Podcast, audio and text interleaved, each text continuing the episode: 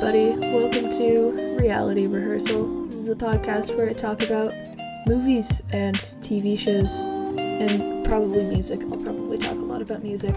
Um, but I finally have some time on my hands to get this thing started because I don't have any school um, and all of the things that I could be studying for uh, got canceled this morning because I was in the IB program. There is no more IB exams. Everything is canceled. So I'm just I'm vibing. There is a there's an Elsa and Anna frozen band-aid on my foot because despite spending 99% of my time inside um, completely immobile, I still managed to get a blister on my foot somehow. So she's here. Um, she is covered up by the heroines of Disney's Frozen. And I think that's pretty neat. During my just absolutely insane amount of free time, um, I've been watching a lot of MASH. I had never watched MASH before.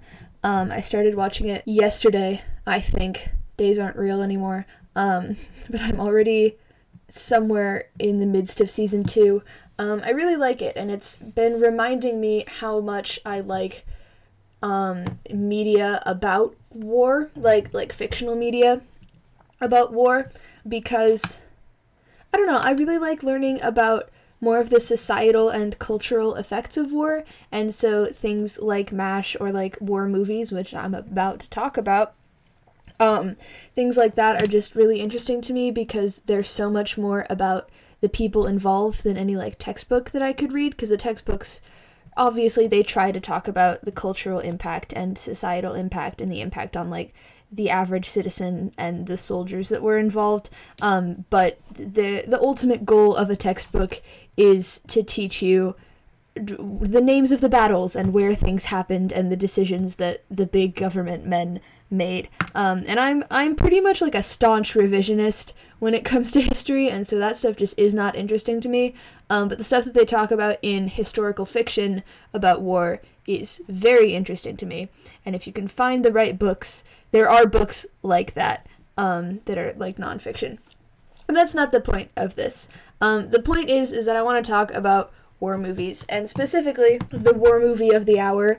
Um, I think the war movie of the century, even though we were only 20 years into the century, uh, 1917, because um, it's been getting so much acclaim, which it deserves, um, and so much hype, which it deserves. And I watched it with my family in theaters. I watched it twice in one day, which was very fun.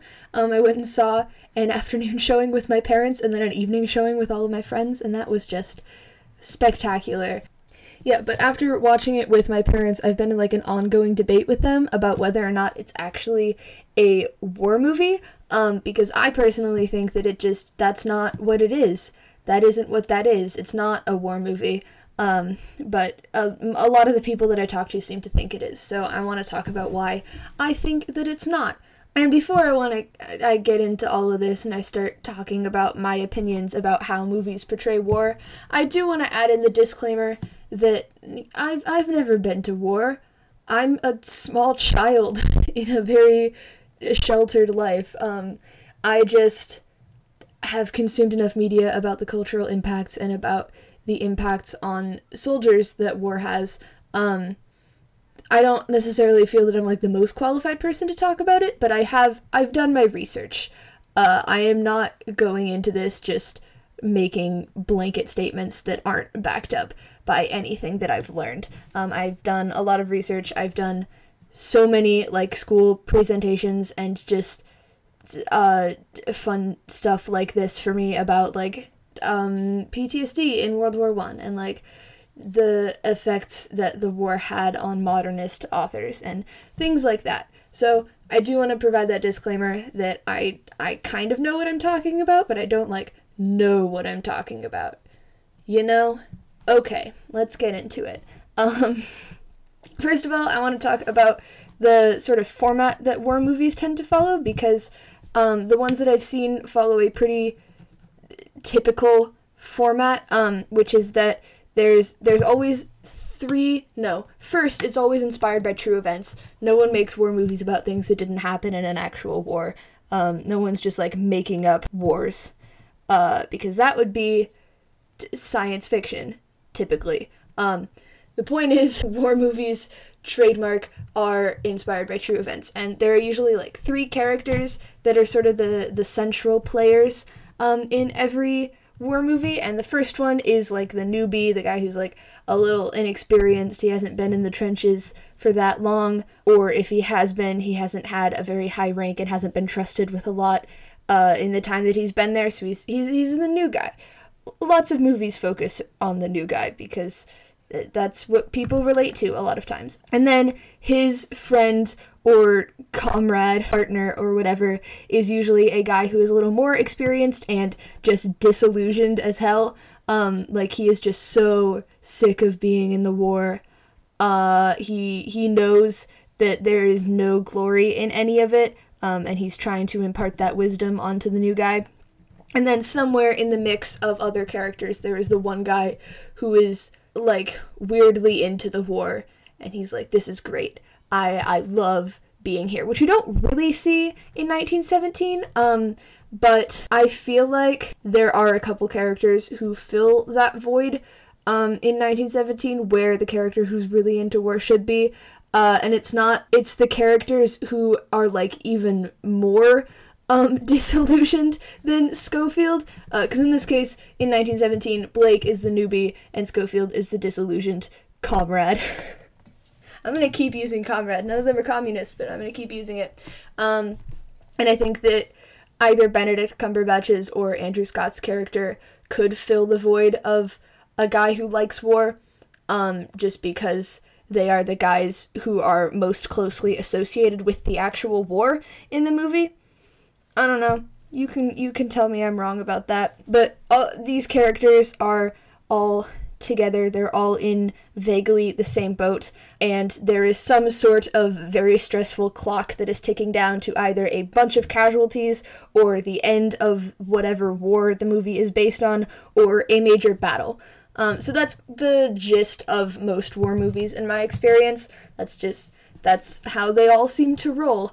Um, and like there's nothing wrong with that and obviously they're all based on true stories um so i'm not gonna like poke holes or poke fun at any of like the character archetypes or plot structure or anything like that but i do war movies rub me the wrong way a lot of the time because the way that these characters are set up and the situation is set up feels either bordering on propaganda or just propaganda, where it's the ultimate goal of the movie, the ultimate thesis of the movie is to tell you that ultimately the battle that was fought was good, um, or that the fact that the war happened was either necessary or a good thing, or like our guys came out on top, so it was all it was all great. I feel like even if war movies don't explicitly say that, it's like a very weird implication where you watch a movie where it seems like war is bad, but then war is secretly actually good. And I wanna I wanna highlight some of these differences that I've noticed, like the very subtle differences, by comparing 1917 to We Were Soldiers, which is a movie about the Vietnam War. It's starring Mel Gibson. I had to watch it in my history class, but I actually I really enjoyed it, um, and I think that it is a very good war movie. But it is a war movie, and 1917 is not, um, because war movies are focused around the general idea that the war was either necessary or a good thing or should have happened um, and movies that are not war movies but about war focus on are kind of the antithesis of that idea. Because if, if you watch a movie about war it's either going to be like great let's do more of it or it's going to be like please please please stop. Um, and i feel like very few movies are on the side of please stop. But 1917 is. So i'm gonna i'm gonna talk about it now.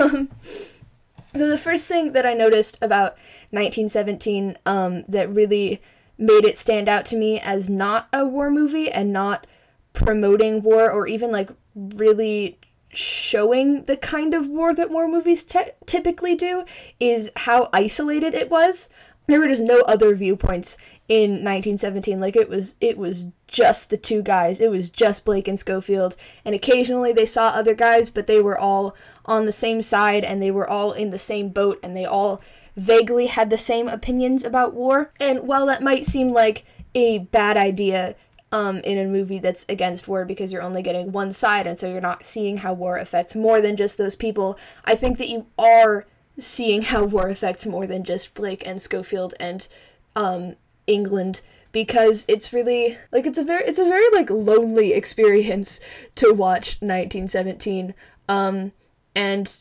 i war seems like a very lonely thing because uh, even though you're with all of these other guys like you can't get too close because like every, everyone's gonna die. Um and that's a very prevalent thing in 1917 where there is this sense of camaraderie but it's very surface level camaraderie. And so like no one actually makes a deep connection except blake and schofield and then whoops blake dies. Um spoilers. So it's just every every attempt to make a human connection um just backfires or does not work at all. And i'll get into that a little later because that's like the main thing that i think sets 1917 apart. Um but the the point is is that it's very isolated. You don't get any other viewpoints. It's just two guys um, in this horrific environment, and you don't see anyone else, and it's just like the one story, and you don't ever get to zoom out and get a wider lens of it because the the guys involved didn't get to do that, uh, so neither should you as the audience. Um, and that's very different from We Were Soldiers because in We Were Soldiers there is quite a bit of focus on um, the wives of the soldiers at home. There's like a few key wives who who have their own little storyline going on, and then sorry if you hear like weird noises. My parents are cooking downstairs. Um, and then you also have a couple of scenes that are focused on the Vietnamese perspective of this battle that's about to go down, and they're like planning it. And I, I believe at one point they take one of the American soldiers prisoner, and so there's like a whole thing around that. I don't I don't quite remember. Um, but the point is is that you see the Vietnamese perspective and you see the perspective of the people at home in America. Um, and that's great that you do get to zoom out and get a wider picture and you get to see the perspective of the enemy and the perspective of they're not neutral, but like you get some sort of non American soldier perspective um, from the wives. But in We Were Soldiers, it feels like the creators were more of bringing in external evidence that supported their thesis about war. Um, and I believe that the thesis is that the war was ultimately good um, because the scenes focused on the wives were while they were about them struggling to deal with life without their husbands, it was also about them finding friendship um, with each other and about them like gaining independence and running a household by themselves. So there was that like subtle implication that war was good for the people in America. And then even though they did focus on the Vietnamese side, um, the movie is still about the Vietnamese uh, killing a bunch of Americans and one of the biggest American casualty battles in the Vietnam War. So um, you can't say you can't say that those things were brought in to act as counterclaims for the idea that America's involvement in the Vietnam War was a good thing. In my opinion, I just feel like you can't say that those were um, counterpoints to anything that was happening in the storyline involving the American soldiers. So, moving on to the second point, um, which is something that makes me like some war movies more than other war movies, um, is the idea of authority. So, it's like who's in charge and who gets to uh, make decisions and who stands up to the people who make decisions in a particular storyline of a war movie. So, what struck me in 1917 as being very different from any other movie about war that I've seen um, is that no one is shown as like a genuine authority figure, which was very interesting. Like, you have Benedict Cumberbatch, um, but he doesn't have that much power. He really just does what he can. He calls off the battle, but he's right when he does his whole speech about like there's just going to be another thing like this. Like this is just I just have to keep on carrying out these orders and keep on sending these people into battle and into these trenches. Um, and Schofield is like, you know, you're right. There really isn't anything you can do about that. And Benedict Cumberbatch is like, yeah. Um, and that's that's basically the entirety of the confrontation with Orty in the movie. Um, and it's very much not a confrontation with any sort of authority. Uh, so that was really interesting for me.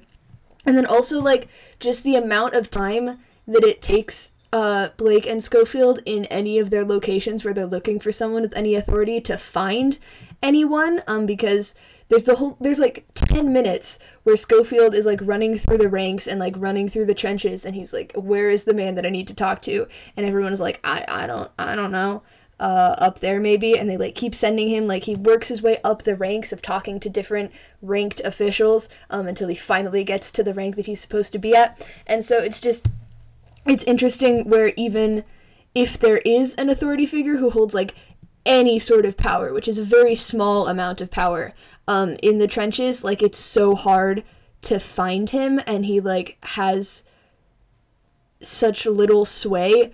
Um, it seems because it takes so long to find him. I don't know. That was very interesting for me. Um, and it was very different from my experience watching We Were Soldiers because in We Were Soldiers, uh, Mel Gibson just outright has authority. Like it's about him training soldiers and leading this group of soldiers. Like he is an authority figure and it is about him.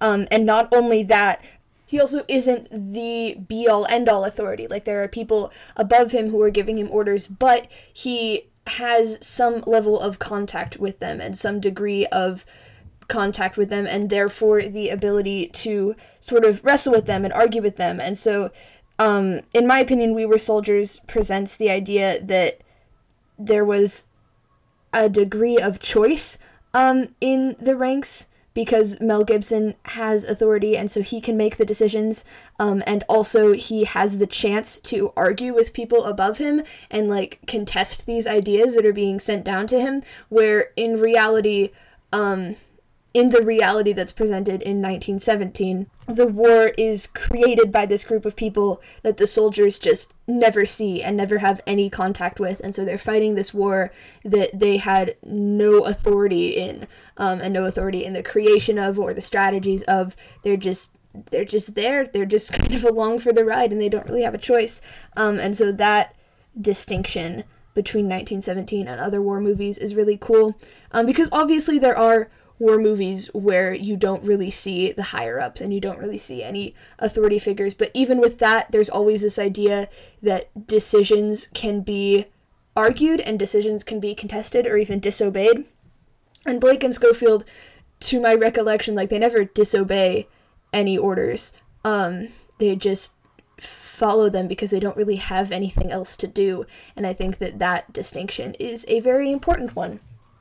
Um, and then the last thing and the biggest thing that I enjoyed about 1917 and the point that I think about and try to bring up um, when I'm talking about whether or not 1917 is like a, a war movie trademark TM symbol um, is this idea of how kindness and how like humanity is rewarded in different war movies um, because in 1917 it just is never rewarded. Like it just nothing not good ever comes out of Schofield and Blake being good people. Um, which was a big thing for me watching the movie. Like when they try to help that um, German pilot, uh, Blake gets killed. Uh, and Schofield ends up having to kill the pilot that they were trying to help. And then when Schofield is helping that French woman, like he doesn't get anything for it. Um, like he gives away his his little flask of milk, and then he like has to run out and get shot, and he still has a head wound, and he didn't get any real respite from the war that he was fighting. Um, like it's just nothing that they do that is kind gets any recognition or has any real lasting like good benefits for them or other people. Um, and that's just something that really stood out to me because they're not telling you that they're not presenting this idea that war lets you maintain or even elevate your humanity, which is what I get a lot from other war movies. So, like in We Were Soldiers, um, one of the biggest things in the big climactic battle scene that they focus on visually is that Mel Gibson is the last man out of the Valley of Death, and he is the last guy getting on that chopper, and he is the last person to leave. And so that's presented as a big heroic act, and therefore it's presented that Mel Gibson, in fighting this war, has made himself a hero and sort of become this heroic figure and elevated the amount of humanity and compassion that he had before that battle took place. Um, and the problem is so the whole movie is about him helping and caring for other people. Uh, but the problem with that that I have is that it pays off at the end, basically. Like, not completely, um, but in effect, it pays off by making him a better person and he gets recognized as a hero. And so the people watching end up associating heroic actions like what Mel Gibson does with the idea of war and being in battle. And yes, heroic actions happen in war. Obviously, everything is based on a true story. So every heroic thing that happens in a war movie is like it happened. People became heroes and did heroic things. However, 1917 shows that even those acts of heroism are always at the expense of just humanity and this idea that we should be kind to other people because there are so many times where Schofield tries to do something heroic and it just it doesn't work. Um, like he stops the people from going into battle, but everyone is still injured or dying, um, and he still has to talk to Blake's brother and tell him that Blake is dead. And so it's just he never he never gets anything out of the goodwill that he has because war inherently doesn't like goodwill and doesn't like humans to express any sort of humanity. And 1917 shows that really well, which is why I think that it is not a war movie because war movies focus on how the thesis of a lot of war movies or one of the theses of a lot of war movies for me is like even in tragedy like war, humanity still prevails. Um, and because humanity still prevails, war can be ultimately good or ultimately necessary, and good things can come out of war. Um, whereas 1917 says humanity can be preserved during war, um, but you have to really you have to really work for it because war is inherently trying to kill humanity, and if not like in the form of bodies then in the form of the humanity of specific people and like the sense of goodwill and kindness and friendship with people from a different country or on the other side of the war. Um, so that's why I think that 1917 is not a war movie. It is just a really good movie about war. And if you agree with me, um, I want to be able to give you like an uh, a whole list of other war movies or movies about war um, that you can watch that are the same as 1917 and have the same sort of vibe. Um, but I thought really hard, and the only other one that I could think of was Joyeux Noel, um, which, granted, is one of my favorite movies. Like, it is an amazing movie, and if you liked 1917, absolutely watch Joyeux Noel. It's about in World War One, um, there were a bunch of like illegal ceasefires between Christmas Eve and New Year's Day, uh, where people on both sides of the trenches on, I believe, the Western Front. I don't know which front. Maybe it was both of the fronts. It focuses on one particular segment of front um, where all sides of the war just stopped fighting and they like partied for a while for Christmas and then they all got shot down by their superiors. Um, but it's it's a really great movie, but it's the only other one that I could think of that has the same ideas and presents the same claims as 1917 does. So that's it. That's the podcast. Um, I hope that you enjoyed it. I hope that I didn't I was coherent enough for people to understand what I was trying to say. I do have a recommendation for this episode, and it is the book that I am currently reading, which is Gay Berlin by Robert Beachy, um, which is one of the books that I think does a really good job of focusing on the societal and cultural impacts of wars or motion towards war on just like the people, um, and doesn't really talk that much about the battles or names or prominent political figures at the time. Um, it just focuses on the development of gay culture during the Weimar Republic, uh, which is very cool and a subject that I'm very interested in.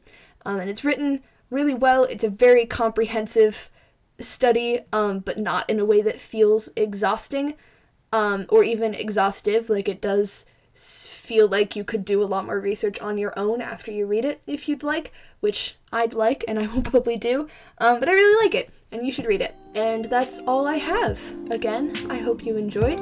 If you want to hear more of my voice or see some of my face or read more of my words, um, you can follow me on a walkingthesaurus.tumblr.com. You can follow me on at walkingthesaurus on Twitter. You can follow me at a walking on Instagram. Everything is the same. Um, and you can follow this podcast for more of this exact same stuff coming up